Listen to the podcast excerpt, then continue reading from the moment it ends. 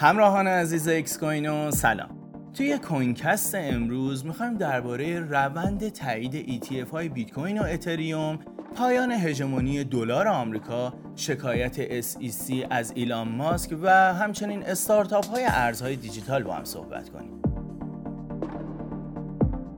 استیون شوینفلد رئیس سابق استراتژی محصول بین المللی تو بارکلیز جهانی سرمایه گذارا که در حال حاضر توی بلک راک فعالیت داره انتظار داره که کمیسیون بورس و اوراق بهادار ایالات متحده یا SEC طی سه تا شش ماه آینده صندوق های قابل معامله توی بیت کوین و اتریوم یا همون ETF ها رو تایید کنه.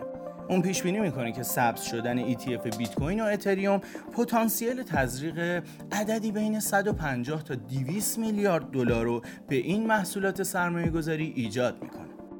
جفری ساکس اقتصاددان آمریکایی و نویسنده پرفروش اظهار داشته که پایان هژمونی دلار آمریکا نزدیکه و ارزهای دیجیتال بانک های مرکزی یا همون CBDC ها مبنای تسویه حسابهای فرامرزی قرار می‌گیرن. اون اعتقاد داره که سوء استفاده از دلار آمریکا به عنوان یه سلاح ژئوپلیتیکی یکی از عواملیه که می‌تونه به ضعف دلار آمریکا طی دهه آینده کمک کنه. شکایت SEC از ایلان ماسک برای شهادت و روشن شدن روند تحقیقات مالکیت توییتر یا پلتفرم ایکس فعلی.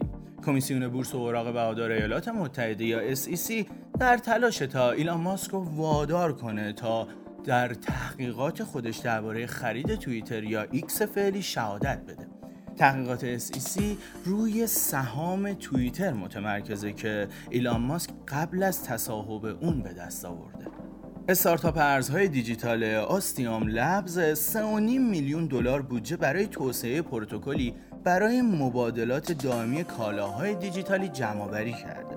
هدف اون جذب معاملهگرای کالاهای سنتی و همچنین معاملهگرای ارزهای دیجیتال با ارائه جایگزین‌های شفاف و انعطاف برای معاملات دارایی‌هایی مثل نفت، طلا، بیت کوین، جفت ارزهای خارجی و غیره است. بازی استارز آرنا متعلق به اولانچ اکوسیستم مورد حمله هکرها قرار گرفته و دو نه دهم میلیون دلار ضرر کرده.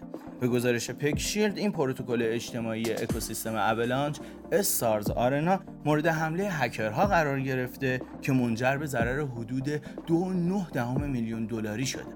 از اینکه تا انتها منو همراهی می‌کنین ازتون خیلی ممنونم. خدا نگهدارتون.